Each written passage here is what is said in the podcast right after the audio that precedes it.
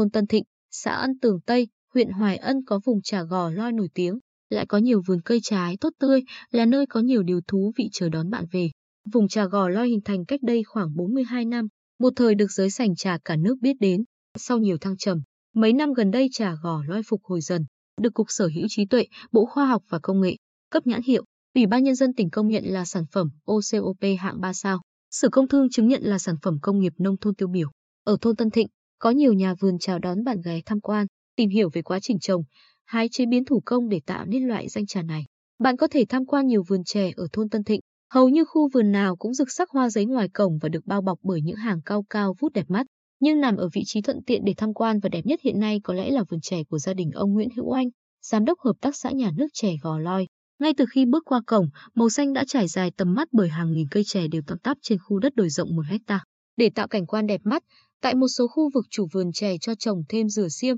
cao, hoa giấy. Du khách chưa phải là nhiều nhưng nhiều năm qua vườn chè thu hút không biết bao nhiêu cặp đôi, không chỉ trong huyện mà còn từ mấy huyện, thị xã lân cận, đến đây xin mượn không gian để chụp ảnh cưới. Chủ vườn hiếu khách còn chúc phúc bằng cách mời họ thưởng thức trà gò loi, ngồi trên bộ bàn ghế đá giữa vườn trà, gió thổi mát rượi, khách nhâm nhi trà, khoan khoái cảm nhận đặc trưng của trà gò loi với vị ngọt hậu chinh phục dân sành trà. Uống đến nước thứ hai, ba vẫn không giảm sút mấy về độ ngon so với nước đầu. Ông Oanh thật thà kể, trò trơn mỗi tháng cả hai loại cũng chỉ sản xuất khoảng 50 kg,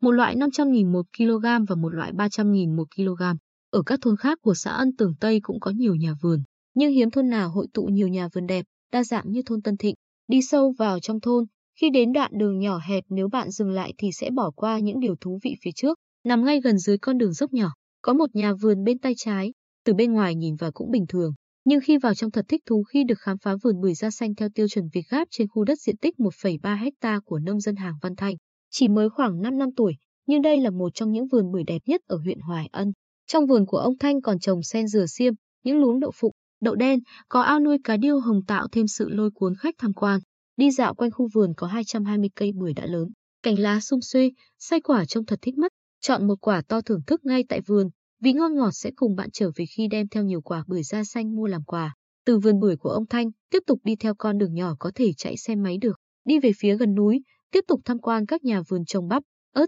cùng một số loại cây ăn quả khác, băng qua một con suối nhỏ nước chảy róc rách, đến một khu vực đất đồi khá bằng phẳng có những cây cổ thụ, cây dừa cao vút, nơi nhà vườn của ông Trương Thanh Mỹ ngoài 200 cây bưởi da xanh, còn trồng 100 cây vú sữa lò rèn, 300 cây quýt đường đang thời kỳ đậu quả được tận mắt xem quá trình chăm sóc, tận tay sờ vào những loại quả đặc sản các vùng miền đang hiện diện trên vùng đất Trung Du, quả thật thú vị.